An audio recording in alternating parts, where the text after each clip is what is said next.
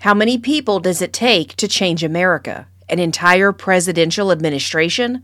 The majority of Congress? Nope.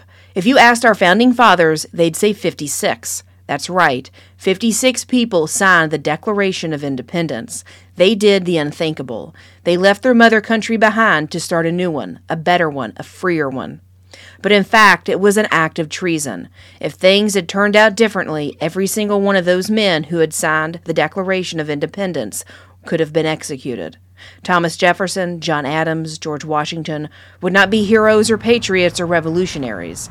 No, they would have been traitors.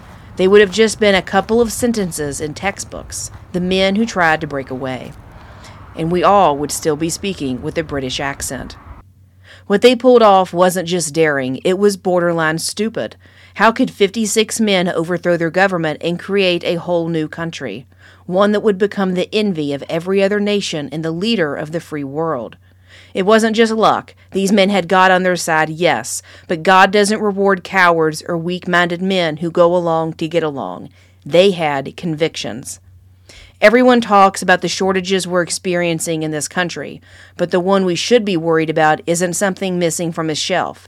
It should be about our lacking conviction. America is not what she was. Decide whether to wear a mask. Decide what goes into your body. Decide what you want your kids to learn. Decide whether drag shows are appropriate for children. Decide whether unlawful mandates are worth complying with. Don't just do as you're told. And once you have those decisions figured out, be willing to pay the price. Doing the right thing isn't easy. If it was, everyone would do it. Don't complain about the trash being taught to your kids in schools and then send your kids off to those very government run public schools.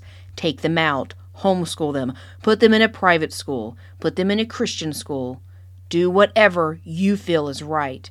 Yes, you will bear the extra cost, all while paying taxes for a school system you don't even use. But it doesn't matter. Sacrifice is what truly makes your words have meaning and your convictions become persuasive. Just think what would happen if every person who complains about critical race theory and drag queen story hour actually did something about it and pulled their kids out of school.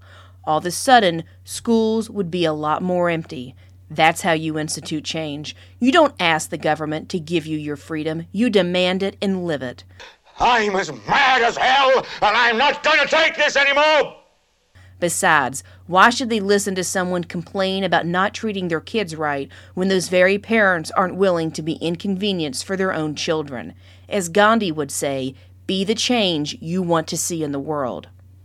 The tyrants in charge ruled over us with COVID mandates. We let them.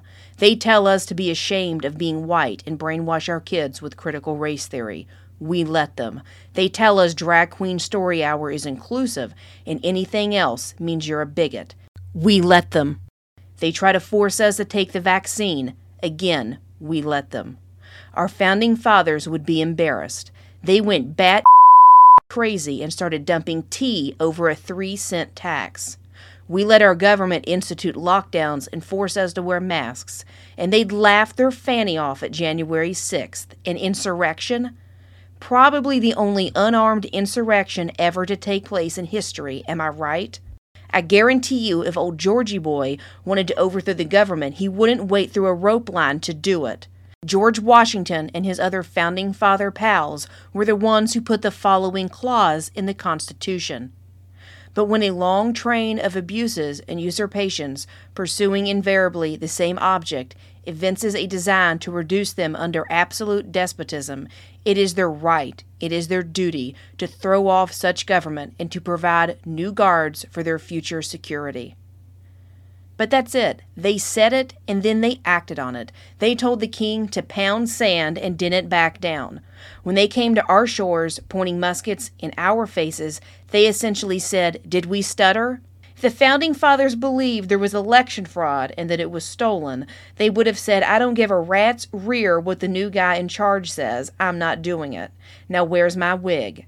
Our founding fathers might have had bad hair, sissy hair, but at least they had cojones. Americans today are nothing but certified grade A pussies who complain about tyranny but then stick out their hand to take a benefit. Not just welfare, stimulus checks, full time daycare in the form of public school, you name it. We also then stick out our rear and let ourselves get the liberty spanked right out of us. Men are too busy being timid toots while women are acting like tacky trollops, unplugged from the mainstream media. We complain about inflation now, but everyone sat back and let the government print money and send out stimmy checks. We loved that. We can't place all the blame on elected officials. They are just a mirror of what we want. We put them there. That's what matters who you vote for. Don't just pick a loudmouth mascot. Pick someone who knows what they're doing and who has convictions. Imagine if Congress had more Rand Pauls and less Lauren Boeberts. Rand Paul has been attacked not one, not two, but three times by the left. He might be the hardest working man for liberty, but he gets half the attention as Boebert does. Ponder this.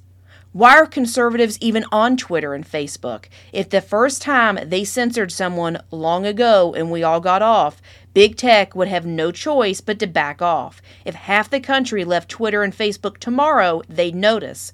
At the end of the day, they love money, and there's enough of us that we can demand action but we are just too cowardly to do so. We all want to complain about Twitter and Facebook, but we all still use it. Everyone goes on there and spouts off their opinion. They all think they're so smart and so sassy and so snarky. Everyone's an armchair expert, and everybody's a senior political analyst. And the right wing media refuses to get off it. That's what's even worse. Don't complain to me about censorship while you're letting big tech censor you. People literally go on YouTube and say, I can't say this on here, and then self edit themselves. Are we dumb for putting up with this? Did we all go back in time to 1984? Just remember when someone lets themselves get censored, it's because they too want the sweet paycheck, the sweet nectar of cash that flows from YouTube and the attention and the platform that they get from Twitter. If they really were principled, they'd get off there, they'd take their voice, they'd take their opinion, and they'd go somewhere else. But instead, they're feeding the beast that oppresses us. And you know what I say to that? Listen up, Uncle Sam. Listen up, Big Tech. You will not be my savior and my oppressor. Thomas Jefferson once said to James Madison, What country can preserve its liberties if their rulers are not warned from time to time that their people preserve the spirit of resistance? So, next time the government tries to mandate our liberty, resist, because tyranny belongs where the founding fathers' wooden teeth and wigs do in the trash. Now that you know where we've been, find out where we're going. Tune in to Ladies Love Politics, where you can stay informed without going insane.